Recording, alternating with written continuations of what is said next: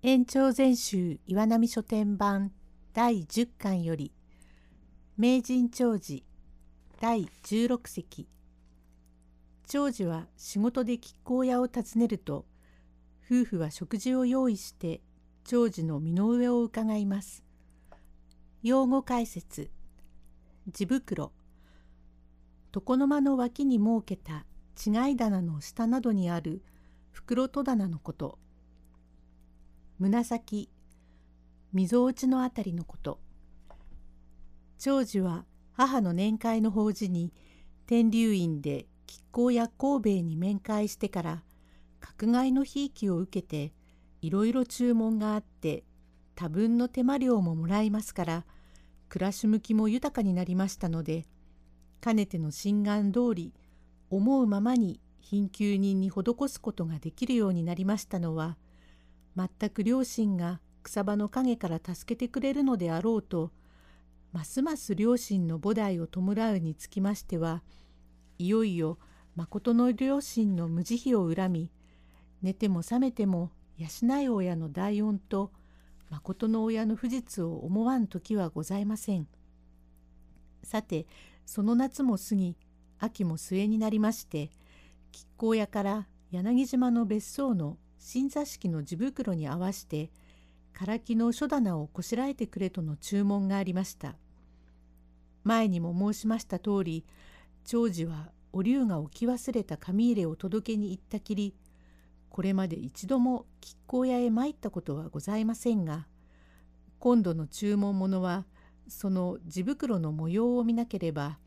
寸法その他の具合が分かりませんので余儀なく9月28日に自身柳島へ出かけますと折よく神戸が来ておりましてお龍と共に大喜びで長寿を座敷へ通しました。長寿は地袋の模様を見てすぐに帰るつもりでしたが夫婦がいろいろの話を仕掛けますので迷惑ながら尻を落ち着けて挨拶をしているうちに橋本の料理が出ました。神戸親方何もないが初めてだから一杯やっておくれ。長寿こりゃお気の毒様な。私は酒はきれいですから。お龍そうでもあろうが私がお酌をするから。へえへえこれはまことにどうも。酒は嫌いだと言うから無理に進めなさんな。親方魚でも食べておくれ。へえこんな結構なもの食ったことはございませんから。だって親方のような腕前で親方のように稼いでは随分儲かるだろうからうまいものには飽きていなさろう。どういたしまして儲かるわけにはいきません。みんな手間のかかる仕事ですから高え手間をいただきましても一日に割ってみると何ほどにもなりやしませんからなかなかうまいものなんぞ食うことはできません。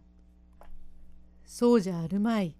人の噂に親方は貧乏人に施しをするのが好きだということだから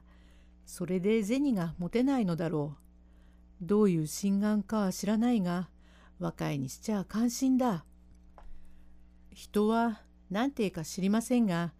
施しといや大行です。私は小さい自分貧乏でしたから貧乏人を見ると昔を思い出して気の毒になるので持ち合わせの銭をやったことがございますからそんなことを言うんでしょう。お龍長さんお前小さい時貧乏だったとお言いだが夫さんやおっかさんは何商売だったね？元は田舎の借商で私の小さい時こっちへ出てきて荒物屋を始めると火事で焼けて間もなく親父が死んだもんですからおふくろが貧乏の中で私を育ったので三度の飯さえろくに食わないほどでしたから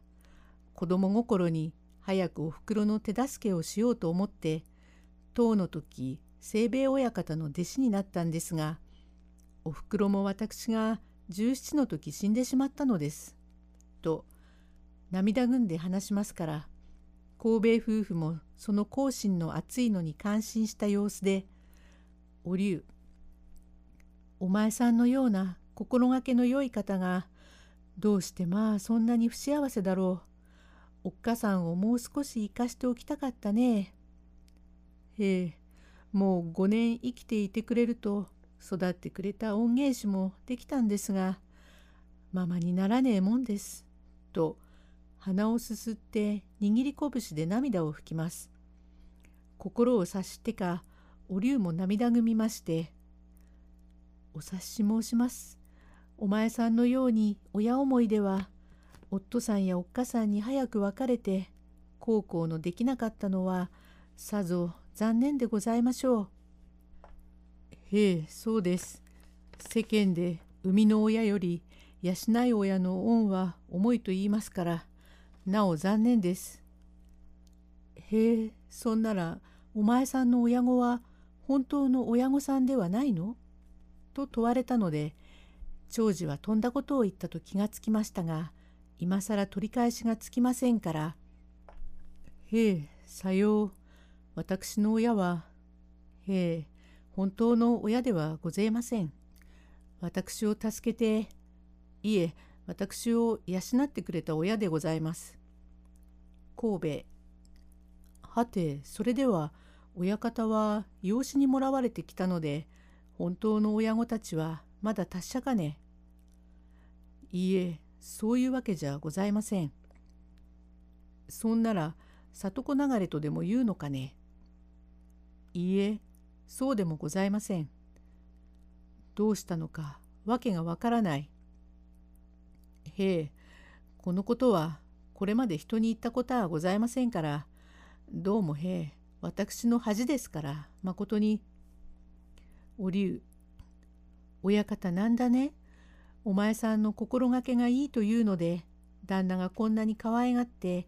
お前さんのためになるように心配してくださるのだから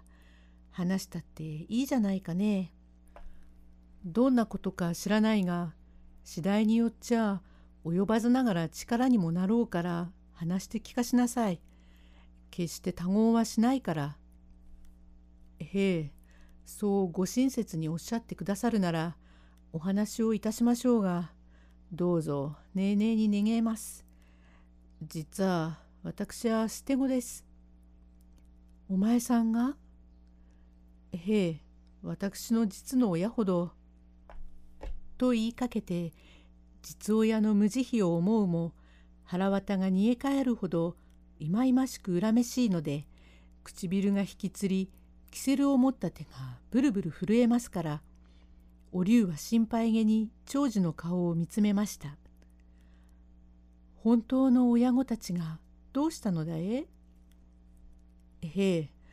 私の実の親たちほどむごいやつはおよそ世界にございますめ。とさも悔しそうに申しますとお龍は胸のあたりでひどく動機でもいたすような震え声で「ななぜだえ？なぜどころのこっちゃございません。私の生まれた年ですから29年目のことです。私を温泉のある宗州の湯河原の山ん中へ売っちゃったんです。ただ売っちゃるな世間にもいくらもございやすが猫の診断でも売っちゃるように夜分なけおっぽり込んだんだと見えて竹のきっかぶがわっちの背中へずぶり突っ通ったんです。それを長左衛門という村の者がひれ上げて温泉で領事をしてくれたんでようよう助かったのですがそん時の傷は失礼だがご覧なせえこん通りポカンと穴になってます。と片肌を脱いでみせると神戸夫婦は左右から長寿の背中を覗いて互いに顔を見合わせるとお龍はたちまち真っ青になって苦しそうに両手を帯の間へ差し入れ胸先を強く押す様子でありましたが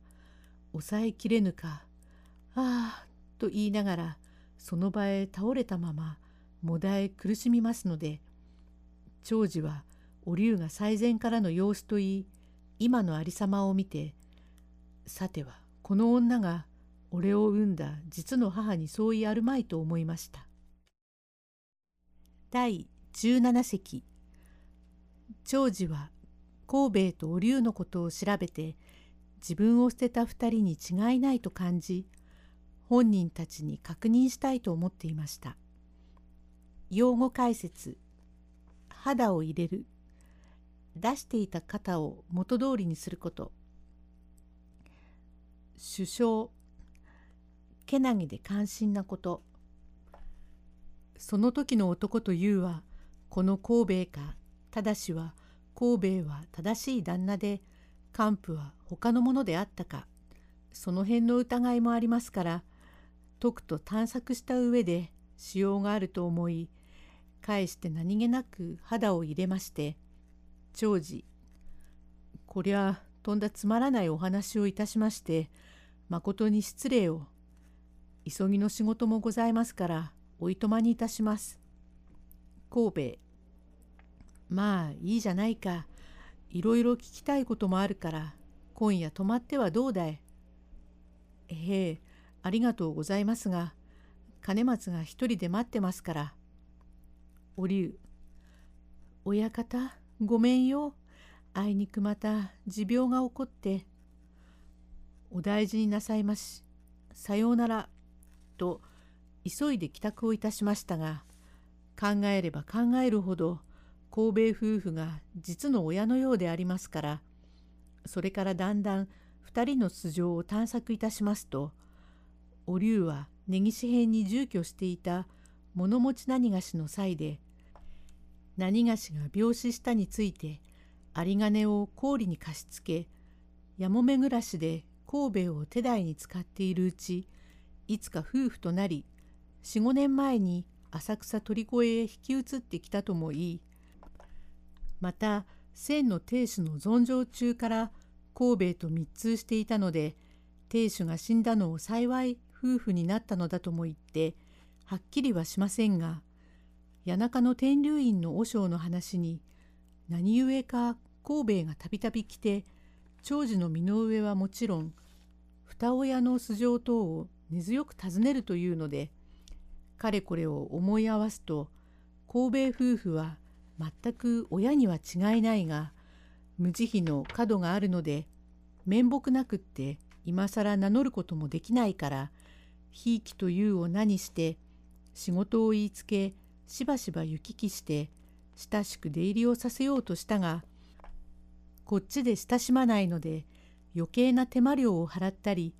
不要な道具を注文したりして恩を着せよそながら昔の罪を償おうとの了見であるにそういないが善否を後悔したならありていに打ち明けて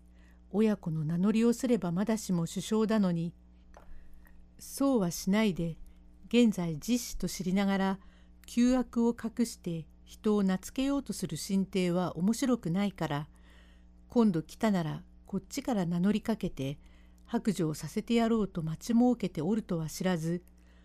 神戸は女房お龍といずれかへ湯山に参った帰りがけと見えて友も連れず11月9日の夕方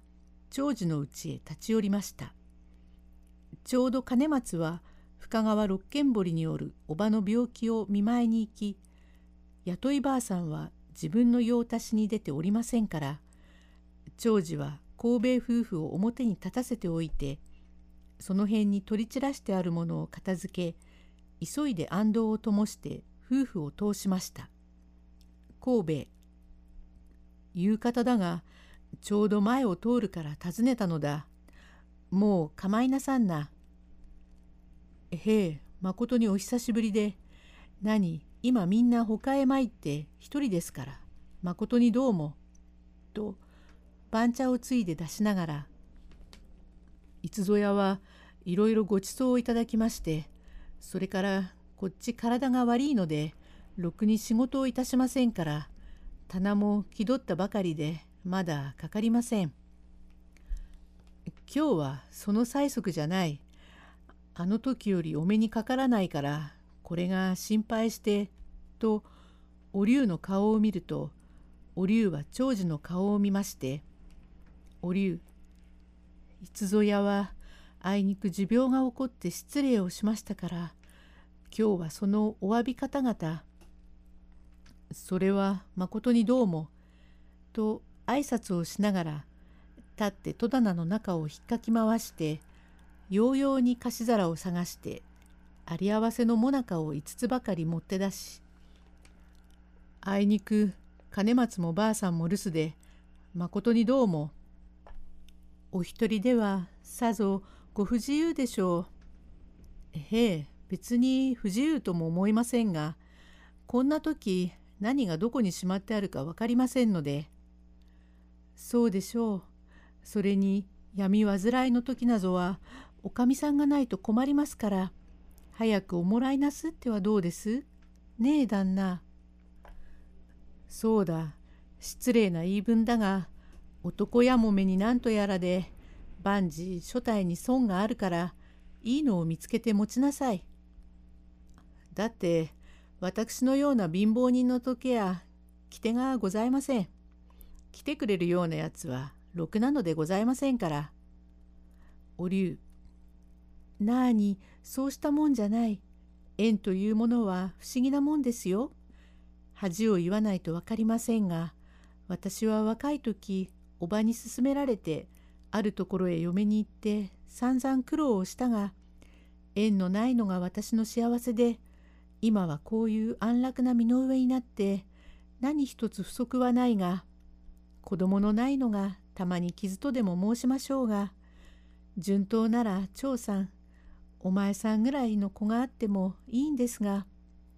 このできないのは何かの罰でしょうよ。いくらお金があってもこのないほど心細いことはありませんから長さんお前さんも早くおかみさんをもらって早くこうおこしらえなさい。お前さん貧乏だから嫁に来手がないとお言いだがお金はどうにでもなりますから早くおもらいなさい。まだうちの道具をいろいろこさえてもらわなければなりませんからお金は私が御用立てます。と言いながら膝のそばに置いてあるふさ包みの中からその頃新武器の二部金の25両包みを2つ取り出し菓子本に乗せ折りのしを添えて「お龍これは少ないがおかみさんをもらうにはもうちっと広いいい家へ引っ越さなければいかないから取っておきなさい。おかみさんが決まったならまたいるだけあげますから」と長寿の前へ差し出しました。長寿は特に神戸夫婦を実の親と見抜いておりますところへ最前からの様子といいだんだんの向上は一通りのひいきで言うのでないことに角外の大金にのしをつけてくれるというは俺を確かに実子と認めたからのことにそういないにあくまでも打ち明けて名乗らぬ両権が恨めしいとムカムカと腹が立ちましたから金の包みを向こうへ跳ね飛ばして形を改め両手を膝につきお竜の顔をじっと見つめました。第18席へ続く